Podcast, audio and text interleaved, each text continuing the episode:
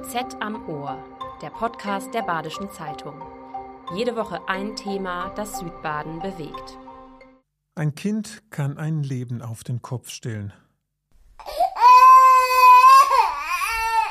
Zwillinge sind nochmal eine ganz andere Nummer. Ganz zu schweigen von Drillingen.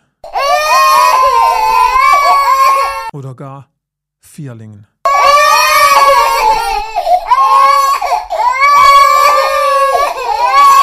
Die Anzahl der Mehrlingsgeburten hat sich in Deutschland seit 1980 mehr als verdoppelt. Dieser Trend macht auch vor Baden-Württemberg nicht Halt. Vor wenigen Tagen hat das Statistische Landesamt aktuelle Zahlen veröffentlicht. Demnach brachten im vergangenen Jahr allein im Südwesten 1672 Frauen Zwillinge zur Welt. 27 Baden-Württembergerinnen gebaren Drillinge. Und ein Paar bekam es sogar mit Vierlingen zu tun. Dieses Paar, das sind Lili und Sergio Pax aus Freiburg. Und sie erzählen in diesem Podcast, wie es ist, mit Ende 20 auf einen Schlag zur Großfamilie zu werden. Mein Name ist Florian Kech, ich bin Redakteur der Badischen Zeitung. Hallo, schön, dass ihr da seid. Ja, zunächst mal die Frage, wo sind die vier jetzt gerade? Ähm, zwei Freunde von uns sind gerade da und die sind mit den Vieren im Kinderwagen um den Block. Jetzt habt ihr 15 Monate schon geschafft, muss man sagen. Ähm, wie fühlt sich das für euch an? Ähm, wo, wo steht ihr gerade? Also ich würde sagen, das erste Jahr war schon sehr, sehr intensiv und diese ganz kleine Babyphase sind wir jetzt rum, mhm. ist abgeschlossen, wird nicht nochmal kommen. Wir können die ganzen Babyspielsachen rausnehmen. Ähm, ist auf jeden Fall ein Meilenstein geschafft dadurch. Gleichzeitig überlegt man sich, boah, wir haben jetzt irgendwie diese, ja, diese Zeit hinter uns gebracht und es war super anstrengend, aber es sieht ja jetzt auch nicht so aus, als ob die nächsten drei Jahre wahnsinnig viel leichter werden. Einfach nicht so viel drüber nachdenken und äh, immer Weiter an den nächsten powern. Tag denken. Funktionieren. ja, genau. Wie war das denn damals, als ihr dann ähm, bei der Frauenärztin wart und äh, sie euch mitteilt, äh, es ist nicht eins, es sind mehrere? Also ich musste damals alleine zur Frauenärztin. Sergio war unten und hat gewartet, weil noch Corona war. Mhm. Es war zwischen den Jahren. Ähm, es war eine große Praxis und die Chefin hat mich in dem Fall untersucht. Und es, sie war fassungslos. Sie hat ähm, die ganze Zeit nur mit dem Schallkopf irgendwie mich geschallt und ich habe geguckt und ich durfte auf das Bild mitgucken. Und sie hat dann gemeint, ja, das kann nicht sein, das kann nicht sein. Und ich, ja, was ist denn? Und dann meinte sie, ja, also, und ich habe ja auch schon gesehen, da ploppen irgendwie drei, immer wieder drei Fruchtblasen auf. Und dann irgendwann hat sie angefangen mir zu erklären, also wir haben zwei Einlinge, also in zwei Fruchtblasen sind zwei sehr gut intakte Embryonen, wie man das zu dem Zeitpunkt sehen konnte. Und dann gibt es noch eine dritte Fruchtblase und in der sieht es kann man noch nicht genau sagen, was los ist, aber es sieht so aus, als würde sich das dritte Kind verabschieden gerade. Und dass wir uns doch bitte mal auf Zwillinge einlassen sollten und gegebenenfalls könnten es aber auch Drillinge werden. Das wäre jetzt aber doch sehr unwahrscheinlich und ja, genau, dann bin ich runter zu dir. Ich durfte auch ein Video machen und habe dir das Video gezeigt und ähm, habe dir gesagt, du bist Vater von Zwillingen oder Drillingen. Hast du erstmal für einen Scherz gehalten, oder? Ich hatte ehrlich gesagt schon direkt ein bisschen äh, Mitleid oder Empathie mit meiner Frau, weil ich meine, die hat gerade schon eine super krasse Nachricht bekommen, an, kann die dann aber nicht erstmal für sich klären, sondern muss die dann noch mir überbringen. Und sie wusste ja auch gar nicht, wie ich dann darauf reagieren würde. Ja, wir haben das dann einfach mal sacken gelassen. Ich bin so ein Typ, wenn mir jemand sagt, höchstwahrscheinlich werden es Zwillinge, ganz vielleicht Drillinge, dann gehe ich erst, schiebe ich das Drillingsthema einfach mal komplett weg. Ich gehe immer davon aus, was ist jetzt das sehr Wahrscheinliche, was passieren wird, stelle mich darauf ein. Es wurden ja auch keine Drillinge. Es wurden ja auch keine Drillinge. ja. Genau, 14 Tage hatten wir den nächsten Ultraschall und unsere Frauenärztin ist in, also hat auch Tränen in den Augen gehabt, weil sie so fassungslos dann war. Ähm, und aus den Trillingen eben das eine, also die zwei Einlinge, haben sich wunderbar weiterentwickelt mhm. und das dritte, die Fruchthöhle in der dritten waren plötzlich zwei Embryonen drin. Also die, zu dem Zeitpunkt, wo wir davor reingeguckt hatten, war es nicht dabei, sich zu verabschieden, sondern zu teilen. Mhm. Genau, und dann standen wir da und das waren plötzlich Vierlinge. Ja. Das, also es macht selbst als Zuhörer richtig sprachlos. Und sie, äh, ihr beschreibt ja auch, wie die Frauenärztin da ja auch äh, überwältigt war, also emotional ja. fast schon überfordert. Aber ich muss wirklich sagen, ähm, ich bin ihr unglaublich dankbar, weil ja. sie sofort angefangen hat, ähm, für uns einen Weg vorzubereiten. Ähm, sie hat mit anderen Frauenärzten telefoniert, sie hat direkt mit der Uniklinik telefoniert, alles am gleichen Tag, hat uns Termine gegeben. Also wir haben nichts alleine machen müssen. Wir haben keine, wir mussten nicht selber anfangen zu googeln, was mache ich denn jetzt so, sondern ähm, wir haben alle Termine gesagt bekommen und wussten immer genau, zu wem wir wann gehen. Was man vielleicht auch noch zu dem Moment sagen kann, als wir das dann wussten, wir sind dann erstmal nach Hause. Dann saßen wir beide auf der Couch, so wie jetzt quasi. Und ich glaube, so eine halbe bis Stunde saßen wir einfach nebeneinander auf dieser Couch und niemand hat wirklich groß was gesagt. Und ab und zu, so alle zwei, drei Minuten, hat mal einer so gesagt, boah, vier. und so ging irgendwie so die erste halbe Stunde vorüber, bis wir dann irgendwie angefangen haben, darüber zu reden. Aber auch da war das noch so abstrakt, ja. äh, dass man eigentlich nicht wirklich irgendwas Konkretes dazu sagen konnte. Boah, vier. Auch für erfahrene Mediziner sind Vierlingsgeburten keine Routine wie Ingolf Juhaspes erklärt. Er leitet als ärztlicher Direktor das Frauenklinikum in Freiburg. Also Vierlinge sind äh, sehr selten, muss man sagen. In den letzten zehn Jahren hatten wir hier an der Uniklinik zweimal Vierlinge und äh, deswegen, also das erlebt man als, als äh, Geburtshelfer auch an entsprechend großen Zentren wirklich nur alle drei Jahre mal. Insgesamt spürt man auch in der Freiburger Uniklinik, dass Mehrlingsgeburten in den vergangenen Jahren zugenommen haben. Für diesen Trend gibt es zwei Erklärungen. Also allgemein ähm, erhöht die, äh, der Einsatz der künstlichen Befruchtung äh, die Rate an Mehrlingen. Das ist sicherlich ein Aspekt, weil das über die letzten Jahre auch etwas zugenommen hat. Und man diskutiert auch, dass ältere Mütter ähm, zunehmend oder auch äh, wahrscheinlicher Mehrlinge bekommen und wir wissen, dass ähm, die Mütter in den letzten Jahren auch zunehmend älter werden. Ja, es gibt ja verschiedene Faktoren, die ähm, die Wahrscheinlichkeit erhöhen, dass man auch Mehrlinge bekommt. Gibt es in eurer Familie Zwillinge oder Nein, gar nicht? Keiner hat damit gerechnet. Wie hat denn das Umfeld dann reagiert auch, als ihr das denen schon mitgeteilt habt? Also wir haben halt sehr unreflektierte Re Reaktionen erfahren. Hm. Ähm, ich Schräg keine, immer, oder? Das war wahrscheinlich. Ja, also keine, ja. keine einzelnen Person bin ich da irgendwie böse, weil ich glaube, ich hätte, ich habe mir davor auch nie vorgestellt, wie reagiere ich, wenn meine Freundin mir erzählt, dass sie Vierlinge bekommt. Aber man reagiert dann halt irgendwie sehr entsetzt und ja. sagt, wow, okay, krass, ja. Und, und jetzt? Was macht ihr denn jetzt? Wie, wie geht man denn damit um? Und ich habe in dem Moment eigentlich nicht viele, also ich habe nicht gebraucht, dass man mir die ganze Zeit Rückfragen stellt und irgendwie fragt, wie ich jetzt mein Leben planen ja. werde, weil ich in dem Moment noch nicht in der Situation war. Ähm, genau, eigentlich immer nach dem, also nach dem ersten Treffen, das zweite Treffen war immer total liebevoll und hey, auf jeden Fall sind wir dabei und das muss man ja auch jetzt sagen, sowohl Familien, egal ob sie in Freiburg wohnen oder außerhalb wohnen, sind immer irgendwie für uns bereit ja. und alle Freunde in unserem Umfeld, ob in Freiburg oder außerhalb, sind auch immer für uns da und ähm, ja, ja, helfen uns durch unser Leben. Ja, ohne geht's nicht, das ist klar mit Vier. Aber am Anfang war die Reaktion halt von den meisten krass. Schock. Ja. Also es ist eben nicht so, oh wow, du bist schwanger, wie schön, wir freuen uns für dich, herzlich willkommen. Ja. Ja.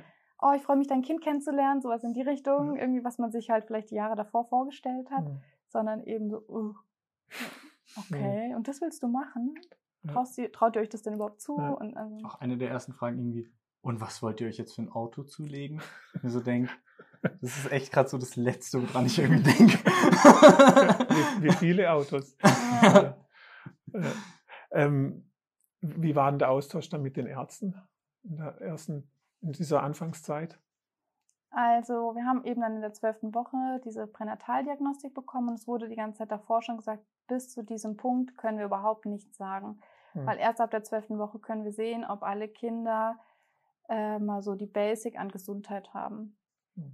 Und es war ein total schöner Ultraschall. Die Fachärztin, die war sehr sachlich, aber ihre Kollegin war die ganze Zeit, oh, guck mal, was für ein schöner Blutkreislauf und auch guck mal hier, da sieht man ja schon was und wie schön und das tut natürlich gut zu hören. Und da haben wir dann aber ähm, ein sehr wichtiges Gespräch gehabt, bei dem uns dann halt erklärt wurde, was jetzt auf uns zukommt und was die Risiken sind. Und dadurch, dass wir ein, Ei, ein Eige haben, also Helen und Sophie haben nochmal ein besonders hohes Risiko, dass die sich gegenseitig Nährstoffe nehmen oder ja. Und die andere Problematik ist dadurch, dass meine Gebärmutter ja so schnell wachsen musste, dass es halt zu einer Frühgeburt kommt. Nur mal, um mal so eine Zahl zu hören es gibt allein 20% Wahrscheinlichkeit, dass alle vier sterben. Und die ist völlig nochmal losgelöst von all den anderen Risiken. Also dann kommen noch die Risiken von den Zwillingen dazu, dann kommen noch die Frühgeburtlichkeit dazu, dann kommen noch ganz, ganz viele verschiedene anderen Risiken. Also es ist einfach so, es gibt so viele Optionen, ja. wie diese Schwangerschaft schiefgehen kann. Ähm, oder zumindest eben mit, mit schweren Folgen ist. Ja, ähm, ja. Und das wurde einem da einfach klar gemacht. Und es ging ja nicht nur darum, ob Kinder sterben oder nicht, sondern halt einfach auch, ob sie schwerstbehindert sind, ja. ob sie eine leichte Behinderung haben, ob sie irgendwas in die Richtung noch sein kann. Das wird uns da halt eben alles aufgezählt und uns dann auch am Ende geraten, aus medizinischer, medizinischer Sicht ist es sinnvoll, zwei Kinder zu reduzieren. Ja, eine Teilabtreibung. Genau. Mhm. Sich von einem Teil der Embryonen oder Föten zu trennen, damit die Überlebenschancen der anderen steigen. Eine Entscheidung, die an ethische Grenzen stößt. Bei Hochrisikoschwangerschaften mit Mehrlingen kann die Teilabtreibung unter Umständen Leben retten. Deswegen wird sie von Medizinern als Option mitgedacht. An sich sind äh, Drillings- oder Vierlingsschwangerschaften schon sicherlich Risikoschwangerschaften, weil hier die Gefahr für eine frühe Frühgeburt sehr hoch ist. Und äh, das sind Aspekte, die entsprechend auch mit den Eltern kommuniziert werden müssen. Und man muss das sagen, also ähm, frühe oder Teil äh, ja, sind nur in ganz frühen Schwangerschaftswochen überhaupt äh, möglich und ähm, das sind sicher sehr individuelle äh, Vorgehensoptionen. Wird denn bei einer Vierlingsschwangerschaft oder Drillingsschwangerschaft grundsätzlich äh, eine Teilabtreibung empfohlen? Nein, grundsätzlich wird das sicher nicht empfohlen und äh, in den allermeisten Fällen wird das auch nicht durchgeführt. Also das sind Ausnahmen. Wie läuft denn so eine Teilabtreibung ab? Zum einen muss man schauen, äh, abhängig davon, ob wie viele äh, Embryonen oder Feten im Bauch, also sprich kleine Babys da ihren eigenen Mutterkuchen haben, ihre eigene Zuchthöhle oder auch wie eng die eben, wenn das Eineige sozusagen Zwillinge sind, also sprich auch bei Drillingen oder Vierlingen können davon eineige zum Beispiel Zwillinge dabei sein, die sich einen Mutterkuchen teilen, dann geht das schon allein technisch nicht, dass man die zwei voneinander trennt. Und ähm, solche Aspekte spielen eben eine Rolle. Also das hat äh, ethische Aspekte, das hat aber auch ganz klar medizinische Aspekte, die zu berücksichtigen sind. Es war auf jeden Fall Thema. Wir haben darüber lang gesprochen. Es ist, man muss sich darauf einstellen, dass man eben dann das ganze Geld für vier Kinder irgendwie auftreiben muss, ja.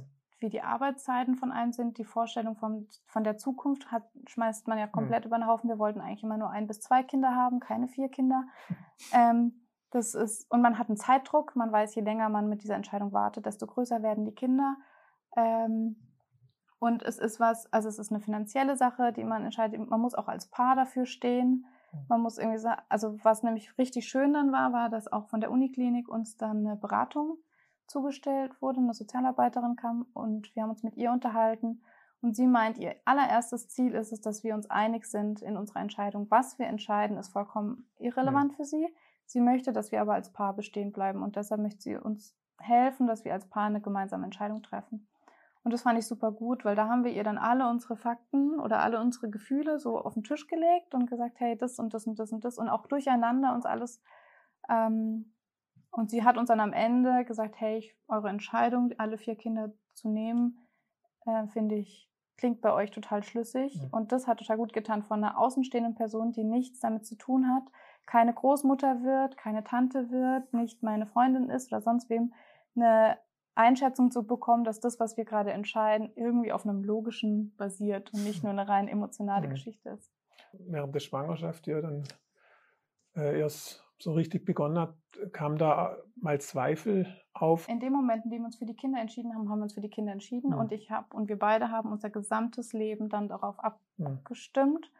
Und ähm, also was natürlich, was ich esse, aber eben vor allem meine Einstellung, wie ich mich bewege, was ich mache, hat sich dann ab dem Zeitpunkt nur noch um die Kinder gedreht. Mhm. Und das haben, also zum Beispiel wurde uns auch gesagt, dass wir nicht mehr reisen dürfen. Wir müssen in Freiburg bleiben. Wir dürfen keine emotionalen Stressoren mehr haben. Mhm. Und das sind natürlich Sachen, die es gar nicht so einfach sind, einfach abzuschalten. Mhm. Also, okay, putze ich jetzt noch, wenn eine Freundin kommt oder nicht? Das hat mich früher immer sehr gestresst, wenn dann noch irgendwie es doch zu unordentlich in meinem Empfinden war. Und da dann zu sagen, nee, ich darf mich jetzt nicht stressen, das ist in Ordnung, wenn es nicht sauber ist und die Freundin versteht das auch und bleib cool, bleib cool, immer entspannt bleiben. Ähm, das waren sehr große Herausforderungen auf jeden Fall, aber die, es war klar, für was wir es machen. Und wir haben dann 100 Prozent gegeben. Und es mhm. gab keine Zweifel. Ja. Wie verlief dann die Schwangerschaft? Es ist ja eine Risiko, Hochrisikoschwangerschaft. Wie, wie habt ihr die empfunden, die Zeit? Jeden Tag hat man hingefiebert. Wir haben immer auf die 24. Woche gepocht, mhm. weil uns die Ärzte gesagt haben, bis dahin dürfen wir nicht uns auf die Kinder einlassen, also emotional, dadurch, dass bis zur 24. Woche eben das, also wenn sie davor auf die Welt kommen, würden sie sterben, hieß es. Und deshalb immer, wenn wir einen Arztbesuch hatten, hieß es, heute dürfen wir vorsichtig optimistisch sein, weil sie jetzt gerade gesund sind oder gesund aussehen und was morgen ist, wissen wir nicht. Deshalb dürfen wir uns noch nicht darauf einlassen. Also wir haben nichts geplant, nur ein bisschen vielleicht im Kopf, aber nicht jetzt angefangen, irgendwie eine Wickelkommode aufzubauen mhm. oder sonst irgendwas. Alles bis zur 24. Woche ähm, haben wir abgewartet. Und als die dann soweit war, haben wir uns sehr gefreut und ja, aufgeatmet auf jeden Fall. Dann hatten wir auch nur noch drei, vier Wochen, bis es dann tatsächlich zur Geburt kam. Ich meine, das wussten wir da noch nicht, aber wir wussten, dass es nicht lange sein wird. Das war dann am 27.05 genau. im letzten Jahr. Ähm, wie, was, was ist da noch hängen geblieben? Was gibt es da noch für Erinnerungen? Also es war ein wunderschöner Tag. Mhm. Ich war schon fünf Tage in der Uniklinik. Ich hatte die Lungenreifespritze bekommen. Ähm, das ist ein super guter Booster für die Kinder, für ihre Lunge. Mm. Und morgens wurden wir dann gefragt, ob wir bereit sind, dass wir die Kinder holen. Ähm, und ich habe gesagt, auf jeden Fall, weil wir hätten auch noch übers Wochenende gehen können. Das war jetzt kein absoluter Druck, dass wir die Kinder sofort holen müssen. Es war absehbar, dass es aber jetzt irgendwie zum Ende kommt. Und die Uniklinik hatte sich für den Freitag vorbereitet. Und für uns war dann so die Vorstellung, was ist, wenn es am Wochenende in der Spätschicht plötzlich doch losgeht und dann muss alles hektisch, hektisch und mhm. schnell, schnell gemacht werden. Oder wir haben jetzt hier ein Team, was sich darauf vorbereitet hat. Der ganze Dienstplan wurde für uns umgestellt. Es wurden extra Betten aus anderen Krankenhäusern zu uns gefahren. Mhm. Ähm, die Station für die Frühchen wurde aufge also wurde, da wurden mhm. extra Kinder für uns ähm, in eine andere Klinik weitergeschoben, damit wir genug Platz haben. Auch ein Dankeschön dafür. Ähm, also die, die, das ganze Haus hat sich darauf vorbereitet. Mhm. Und als ich dann gesagt habe, hey, das machen wir heute, habe ich dich angerufen und dann wurde ich direkt ähm, aus meinem Zimmer gefahren und zur Vorbereitung und alle, die mir auf dem Gang begegnet sind, haben mir viel Glück gewünscht und hey, heute ist es soweit, ja, okay, cool, wir drücken die Daumen, wir freuen uns auf dich später, so. Also es waren, die Stimmung hat schon gekocht. Ja. Sehr schön, du hast es mit einer Fußballmannschaft verglichen, so diesen Spirit äh, also bei mir, Genau, bei mir war es so, ich kam in die Uniklinik rein ähm, und als ich reinkam, es war auch echt, also teilweise wie im Film, so ich bin gerade in den Aufzug rein und dann wurde der Aufzug nochmal angehalten, weil gerade Inkubatoren aus einem anderen Krankenhaus reingebracht wurden. Mhm. Und dann habe ich schon so gedacht, okay, die sind wahrscheinlich für uns, ne? weil mhm. die brauchten halt vier ähm, Inkubatoren für Frühchen. Mhm. Ähm, nur für uns. Und dann bin ich erst noch zu Lilly. Äh, wir haben uns dann noch so ein bisschen zusammen vorbereitet, du hast schon Medikamente irgendwie bekommen. Und dann wurde ich irgendwann nochmal rausgenommen und es war klar, okay, es dauert jetzt noch so zwei Stunden, aber Lilly muss jetzt eben nochmal separat vorbereitet werden, kommt schon mal in den OP. Ich war in so einem Art Warteraum. Da wurde ich dann aber auch reingeholt in so eine Art Vorraum vom OP. Und da waren einfach 15, 20 Leute in OP-Kleidung und alle waren halt für uns. Also die brauchten zwei Hebammen und ein Kinderarzt pro Kind. Das sind schon mal zwölf Leute. Dann natürlich nochmal Anästhesisten, OP-Helferinnen, zwei ähm, Chirurginnen waren da. Und ja, dann saß ich da und musste mich halt auch in die komplette OP-Kleidung reingehen und habe da gewartet. Die haben dann auch so ein bisschen mit mir gequatscht. Und dann gab es eben so einen Moment, den fand ich einfach genial, weil da kam jemand rein, nicht in OP-Kleidung, es war offensichtlich irgendwie vom, von der, vom, ja, sag ich mal, Verwaltung. Äh, und die hat dann jeden Einzelnen gefragt, ob sie bleiben wollen oder abgelöst werden. Ich glaube, weil die mhm. hatten ja so eine Doppelschicht, das heißt, mhm. einige waren frisch und einige waren am Ende ihrer Schicht, damit sie sozusagen genug Personal hatten. Und jeder hat dann immer gesagt, ja, ja, ja, ja, ja. alle wollten bleiben. Und es war so, sie fragt jeden Einzelnen und alle, man hat richtig gemerkt, jeder will Niemand da jetzt. wollte da, ausgewechselt genau, werden. Keiner wollte auf die Ersatzbank, alle wollten das jetzt wuppen. Und es war einfach so eine richtige Energie und mhm. Teamgeist, eben wie in so einer Fußballumkleide, irgendwie ja. kurz bevor das große Spiel losgeht. Ähm, und das hat mir natürlich auch ein super Gefühl gegeben. Und ich habe diese Stimmung mitgenommen. Und ja, dann bin ich zu Lillian OP. Ähm, und da hatten wir dann die Geburt quasi. Das ging dann relativ schnell. In, innerhalb von sechs Minuten waren dann alle vier. Vom ersten da. bis zum letzten Kind, ja. ja. Also kann, das muss auch schnell ja. sein, weil sobald es ja dann der Bauch offen ist, und dann müssen die Kinder halt raus, damit ja. ich nicht so viel Blut verliere, weil ich hatte ja drei Plazenten. Das heißt, die haben halt auch alle gearbeitet und äh, das musste ja zügig gehen, aber alle waren entspannt und voller Vorfreude und es war so eine positive Energie und dann haben wir einfach, also ein Kind nach dem anderen wurde rausgeholt, uns ganz kurz gezeigt und dann zu den Fachteams gegeben. Hm. Das waren Frühchen, alle, die hatten, glaube ich, so 1000 Gramm. 800 ähm, bis 1000. Ja, und die kamen natürlich jetzt dann erst nochmal äh, in den Brutkasten und wurden getrennt äh, von dir. Wie, wie, hast du dann diese, ich glaube auch länger, also drei, mindestens drei Tage, hattet ihr relativ wenig ähm, Kontakt. Wie habt ihr diese Zeit erlebt? Also für mich war es jetzt im Nachhinein betrachtet, merke ich, dass ich die ganze Schwangerschaft eben 100 Prozent gegeben habe oder noch viel mehr und meinen ganzen Körper darauf fokussiert habe, diese Kinder zu produzieren irgendwie. Und als die Kinder dann aus mir draußen waren, ist mir ein Riesenstein vom Herzen gefallen, weil ich gemerkt habe, hey, ich habe jetzt meinen Job erstmal getan. Ich weiß, die Kinder sind in sehr guten Händen, die werden gut versorgt und ich brauche jetzt eine Pause kurz. Ich weiß, ich werde auch in den nächsten Jahren genug Energie für diese Kinder brauchen irgendwie ja. und ich muss meinen Körper jetzt einmal kurz entspannen und ich habe 24 Stunden gefühlt durchgeschlafen. Die letzten freien Stunden. Ja, ja und ähm, ich wurde dann auch kurz zu den Kindern gebracht, die halt auch noch in so Plastiktüten eingewickelt waren und ich habe nicht viel von denen gesehen und ich wollte einfach nur schlafen. Ja, ja und dann nach drei, vier Tagen ähm, ist natürlich, also wollte ich ja auch meine Kinder sehen und sowas, ja. aber es ist halt dann alles noch sehr, sehr zerbrechlich, sehr klein. Man muss super vorsichtig sein. Hygiene, Hygiene, Hygiene. Also aber wir wussten ja auch, worauf wir uns einlassen. Ich glaube, das ist ein Riesenunterschied ja. zu allen anderen, die spontan ein Frühchen bekommen, ja. die bis zu dem Moment, wo das Frühchen kommt, in der Fantasie leben, dass sie das so machen, wie man sich das eben vorstellt. Mhm.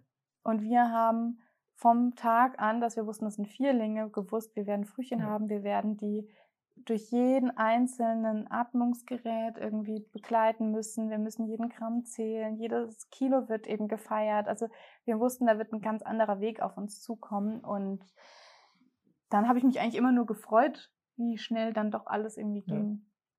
Ja. Und wann kamen die dann nach Hause, ihre Kinder?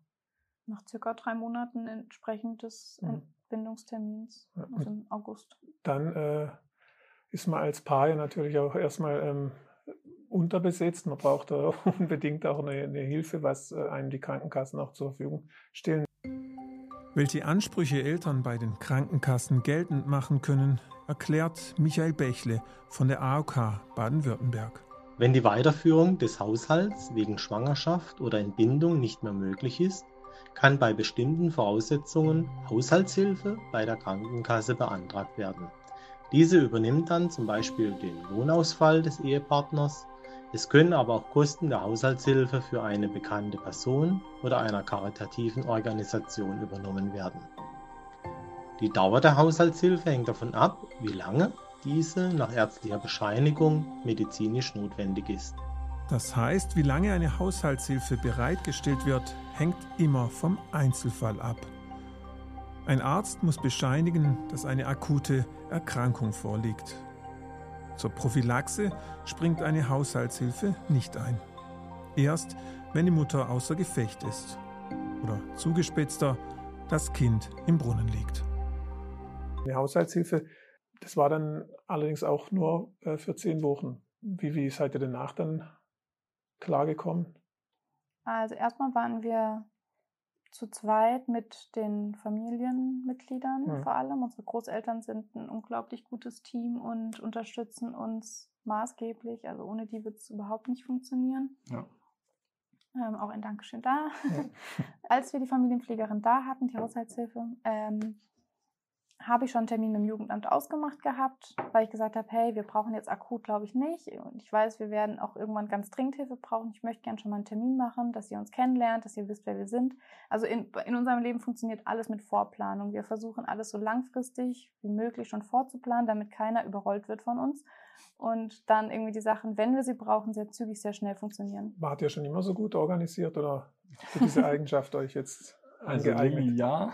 Ja. Und äh, ich musste dann eher sozusagen von jetzt auf gleich den Schalter umlegen. Aber ich glaube, das hat eigentlich auch ganz gut geklappt, oder? Mhm. Ja. Und wie war dann die äh, Zusammenarbeit mit dem Jugendamt? Habt ihr da eine Familienhilfe bekommen nochmal? Genau, wir haben von April bis September jetzt eine Familienpflege bekommen. Ähm, das erste Mal war die Genehmigung sehr ein, also relativ einfach und dann von Mal zu Mal ist es schon sehr kompliziert.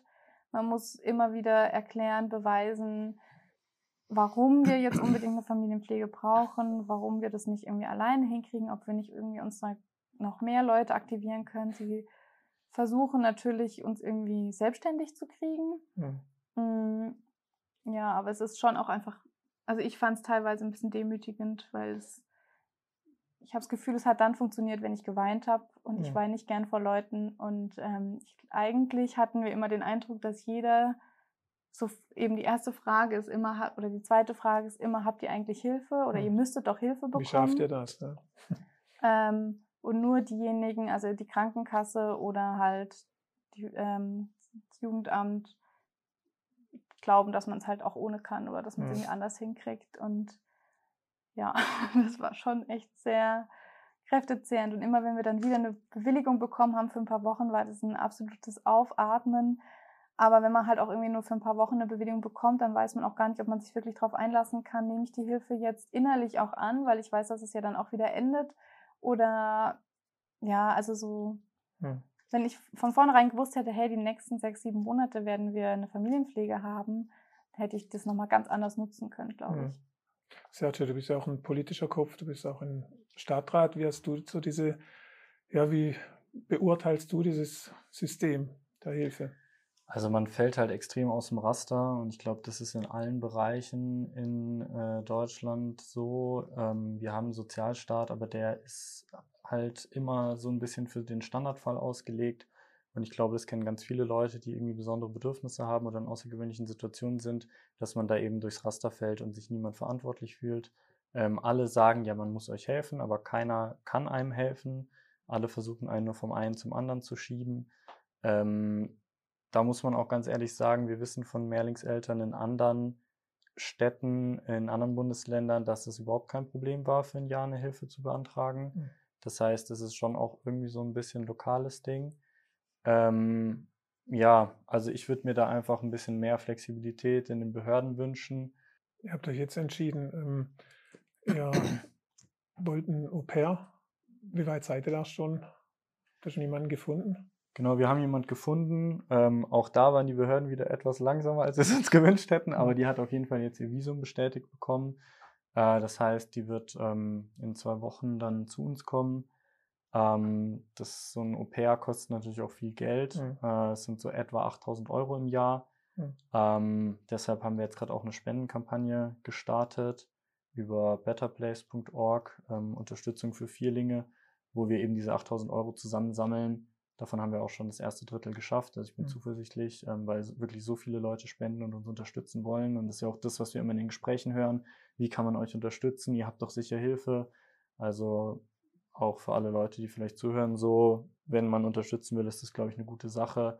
Da geht es einfach darum, dass dann auch die Kinder eine feste Ansprechperson haben ähm, neben uns, weil, also in den insgesamt zwölf Monaten, die wir, nee, äh, sechs Monaten, die wir jetzt eine ähm, Familienpflegerin hatten, hatten wir zwölf verschiedene Personen. Hm. Das heißt, pro Monat zwei, das ist schon für die Kinder auch einfach zu viel Wechsel.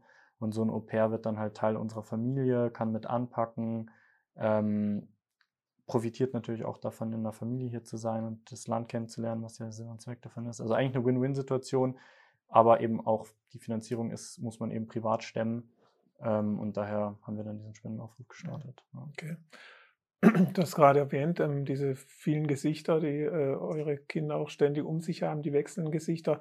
Äh, hast es im Vorgespräch, Lilia, auch schon erwähnt, dass du zwischenzeitlich mal äh, auch die Sorge hattest, weil du kannst dich auch nicht vierteilen ähm, oder dir ist mal aufgefallen, hey, heute habe ich einen der Vierlinge noch gar nie im Arm gehabt. Äh, als du mal die Sorge hattest, ähm, habe ich da überhaupt, äh, haben die die Bindung, spüren sie die überhaupt? Also ich glaube, alle Eltern oder all, also wenn man anfängt mit der Schwangerschaft, alle reden immer von diesem Bonding, wie wichtig das Bonding ist, wie schön das Bonding ist, dass man unbedingt stillen muss und was es da alles noch für ähm, Tipps gibt, um dieses Bonding noch intensiver zu machen. Und das war für mich natürlich eine große Angst, dass die Kinder gar nicht realisieren, irgendwie wer ihre Mama ist so. Ja. Und ähm, ich habe natürlich immer wieder von Leuten, von meiner Mutter und sonst wem gesagt bekommen, dass das doch alles gut ist und dass wir das hinkriegen und die Kinder werden mich erkennen. Aber die Angst war einfach da und ich habe halt nicht gestillt groß. Ich habe ähm, natürlich viel abgepumpt, aber nicht gestillt und ich habe auch sonst die Kinder, ich kann mich halt nicht vierteilen und ich hatte mhm. halt nicht das eine Kind 24-7 an mir, sondern ich hatte halt vier Kinder 27, 24-7 an mir. Ja. Und äh, das ist halt dann statt 100 Prozent nur noch ein Viertel der Zeit. Und es gab dann eben Momente, wo dann Kinder viel mehr bei dir waren oder viel mehr eben bei mir. Und es gab auch einzelne Tage, wo ich abends festgestellt habe, wow, das eine Kind war heute noch gar nicht bei mir. Und das hat mich schon sehr geschockt und haben wir versucht auch zu vermeiden natürlich. Für mich war dann einer der tollsten Momente, als die Fremdelphase losging und ich gemerkt habe, nee, nee, die erkennen mich sehr wohl, die wissen, wer ich bin mhm. und äh, wissen natürlich auch, wer du bist. Es war natürlich auch sehr anstrengend, weil dann die ganze Hilfe nicht mehr so hilfreich war, weil die Kinder nicht mehr zu denen wollten. Aber es hat mir als Mutter ähm, mich sehr selbst, also viel selbstsicherer gemacht. Mhm. Ich glaube, was ich da vielleicht auch noch erwähnen würde, ist, ähm, ich denke mal, alle Eltern haben aktuell erfahren, dass, dass es einen riesen Druck gibt in der Erziehung. Es gibt tausend Ratgeber, egal Instagram, Zeitungen, egal wo, ähm, Fernsehen, Magazine, wo einem irgendwie erklärt wird, wie man Kinder erziehen soll. Und da äh, ja, sind die Anforderungen heutzutage ganz, ganz weit oben. Und das kann man, also das aller, allermeiste davon kann man nicht erfüllen als Feelingseltern. Mhm. Also zum Beispiel ähm, viele da Dinge davon, das ist ja auch noch schade, findet man selber vielleicht auch gut, und merkt einfach, man kann das nicht. Ja. Es geht nicht. Und das, sich davon dann irgendwie nicht unterkriegen zu lassen und zu sagen, ähm, unsere Kinder haben andere Vorteile und ich glaube, unseren Kindern geht es sehr gut. Das ja. sagen auch viele, dass sie super ausgeglichen sind, egal ob professionelle Leute wie Ärzte oder Erzieher, äh, die kind Kontakt mit den Kindern haben oder ähm, Freunde und Bekannte. Also ich glaube, dass die Kinder schon super gut aufwachsen ähm, aber immer mit diesem Idealbild äh, konfrontiert zu sein. Und wir haben auch ähm, Freunde, die Einzelkinder haben, die das ganz viel davon leisten können mit ihrem Kind. Ja. Und da wird einem natürlich schon immer wieder vor Augen geführt, ähm, dass man das einfach nicht kann. Ja. Ja. Mhm. Also ich kann das bestätigen. Ähm, ich hatte eure Kinder zufällig mal auf dem Spielplatz in Freiburg äh, getroffen. Ich dachte, es sind Vierlinge, äh, das können eigentlich nur eure sein äh, mit, mit äh, den Großeltern. Also sie machen wirklich einen sehr fitten, äh, munteren Eindruck. Äh, wir wagen jetzt auch noch ein Experiment heute. Mal gucken, ob es klappt. Ähm, die äh, Vierlinge sind draußen mit zwei Betreuern. Wir äh, kriegen jetzt, die kriegen jetzt kleine äh, Nachricht und äh, wir schauen dann, ob sie hier mal noch kurz auf die Bühne zum Abschluss kommen. Bis dahin unterhalten wir uns weiter gerade so der, der Ablauf, im, der Alltag. Also man muss ständig eigentlich äh, perfekt organisiert sein und ähm, ihr habt auch gesagt, äh, Disziplin ist eigentlich alles. Ähm, wie sieht so ein normaler Alltag bei euch daheim aus, auch von den Uhrzeiten her? Wie ist da geregelt? Also um 6 Uhr morgens wachen die ersten Kinder auf. Wir haben ein großes Bett, was eine Freundin gebaut hat, wo alle drin liegen. Und dann. Also alle sechs? Also, nee, fünf. Also einer von uns seit zwei also Wochen. Früher mal alle sechs. Ja. Genau. Und, und, seit zwei Wochen versuchen wir, dass einer von uns beiden im echten Erwachsenen Wechselt ihr euch ab? Ja, genau. Äh, ja, derjenige, der morgens um 6 Uhr die Schicht beendet, geht zum anderen und sagt, hey, jetzt bist du dran. Und der darf dann noch, also ich durfte jetzt heute Morgen dann noch eine Stunde schlafen, richtig schlafen. Genau, und dann ähm, in der Zeit hast du alle vier Kinder durchgewickelt, äh, alle Kinder soweit angezogen. Jetzt im Sommer war es natürlich deutlich entspannter. Um 7 Uhr gibt es ungefähr Frühstück, also sitzen alle vier Kinder am Tisch auf ihren Tritttrappstühlen und kriegen, bei uns gibt es eigentlich, es gibt bei uns eigentlich immer das gleiche. Um die Uhrzeiten äh, gibt es, also immer um 7 Uhr morgens gibt es Brot mit Frischkäse und ein Obst. Uh, um 9 Uhr gibt es dann den zweiten Snack. Das ist meistens dann das Brot, was sie noch nicht aufgegessen haben und was auf dem Boden lag, kommt dann wieder auf den Tisch. Ähm, bekommen die Eltern es, oder? Nee, das kriegen alle die Kinder nochmal.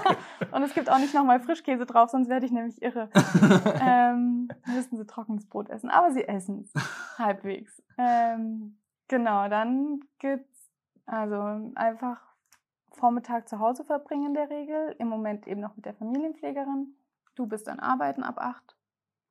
Ähm, und um elf gibt es dann nochmal, oder um Viertel nach elf gibt es dann wieder Essen. Das ist dann meistens Gemüse, Kartoffeln. Ja, und um halb zwölf machen sie dann Mittagsschlaf. Anderthalb Stunden in der Regel. Das haben wir jetzt auch relativ neu.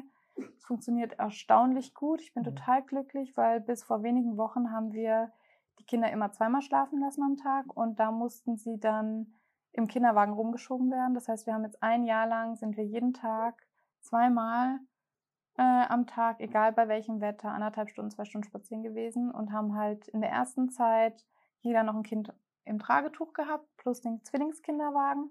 Und seit wir den Vierlingskinderwagen haben, geht es in der Regel, dass man den Vierlingswagen mhm. schiebt. Aber das ist natürlich körperlich eine ganz schöne Herausforderung, wo natürlich auch immer wieder Leute dann dran an ihre Grenzen kommen. Mhm. Ja. Genau, und um 15, nee, 14 Uhr gibt es dann wieder einen Snack essen, essen, essen, mhm. damit sie in der Nacht möglichst wenig brauchen. Und dann geht es meistens auf den Spielplatz, ja, und versuchen irgendwelche spannenden Sachen zu machen, damit die Kinder irgendwie ausgelastet mhm. sind, weil nichts ist schlimmer als vier gelangweilte Kinder in der Wohnung mhm. zu haben. Also äh, Action. Ja. Also ganz krass ist halt eben dieses Timing, dass es immer zur gleichen Zeit ist. Also zum Beispiel auch Mittagsschlaf. Ähm, alle vier Kinder gehen gleichzeitig ins Bett und so. Das ja. ist halt wenn die nicht, wenn die nicht den gleichen Rhythmus haben, dann wird man ja gar nicht mehr fertig damit. Ja. Ähm, das heißt, wir können uns auch nicht erlauben, das irgendwie mal abzuändern oder so, mal spontan. Ähm, ja, weil dann ist das Chaos einfach groß. Jetzt kommen die äh, Stars. Stichwort, das Chaos ist groß. Ja.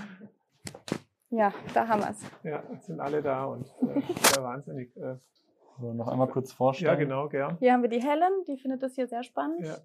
Äh, genau, also. Sie holt das, jetzt gleich ein Spielzeug hier ab. Genau. Hier haben wir die Sophie. Genau, das ist Arthur. Ja. Und das ist Ronja. Gut. okay, willst du sie einfangen? Oder? Ja, ich habe sie noch. Okay. Aber sie muss selber stehen, sie will nicht sitzen. Was wir jetzt natürlich zum Abschluss lang können es natürlich jetzt nicht mehr rauszögern. Sergio, du hast auf 60 Prozent äh, reduziert gerade deine ähm, Arbeit? Also ich habe erstmal ganz lange nicht gearbeitet in der Schwangerschaft. Ähm, und dann habe ich mir, also habe ich eine 60%-Stelle ähm, genau angefangen. Und also mehr geht auch nicht, weil ich werde einfach zu Hause gebraucht. Ja. Und wir wollen auch, dass eben die Kinder so viel Zeit mit den Eltern verbringen, ja. wie es nur irgendwie geht. Mhm. Und du, Lilly, hast äh, aber auch schon Pläne, ähm, wieder beruflich. Ähm, genau, also ich bin Ergotherapeutin und ich liebe meinen Job und ich will einfach, ich brauche einen Ausgleich. Ich bin äh, keine Vollzeit. Kannst du sie einfangen, bevor sie hier alles auseinander nimmt? und ich nehme vielleicht zu viel oder okay. Und ich äh, fange deshalb in zwei Wochen ein Fernstudium an. Okay. Damit wir im November kommen die Kinder in die Kita und äh, dann werde ich immer warten, dass die Kinder wieder krank sind und in der Zwischenzeit ja. studiere ich. Der nächste Meilenstein dann. Ja. Also vielen Dank äh, euch beiden und äh, euch, euch sechs, äh, dass ihr euch Zeit genommen habt. Euch alles Gute, ja, auch bei der Spendenaktion. Ähm, ich hoffe, ihr bekommt genügend Unterstützung. Zum Schluss noch einmal der Hinweis. Wer Großfamilie Pax finanziell unter die Arme greifen möchte, kann dies tun über die Webseite betterplace.me. Dort ins Suchfeld Unterstützung für Vierlinge eintragen. Schon gelangt man zum Spendenformular. Das war BZ am Ohr, der Podcast der Badischen Zeitung. Jede Woche ein Thema, das Südbaden bewegt.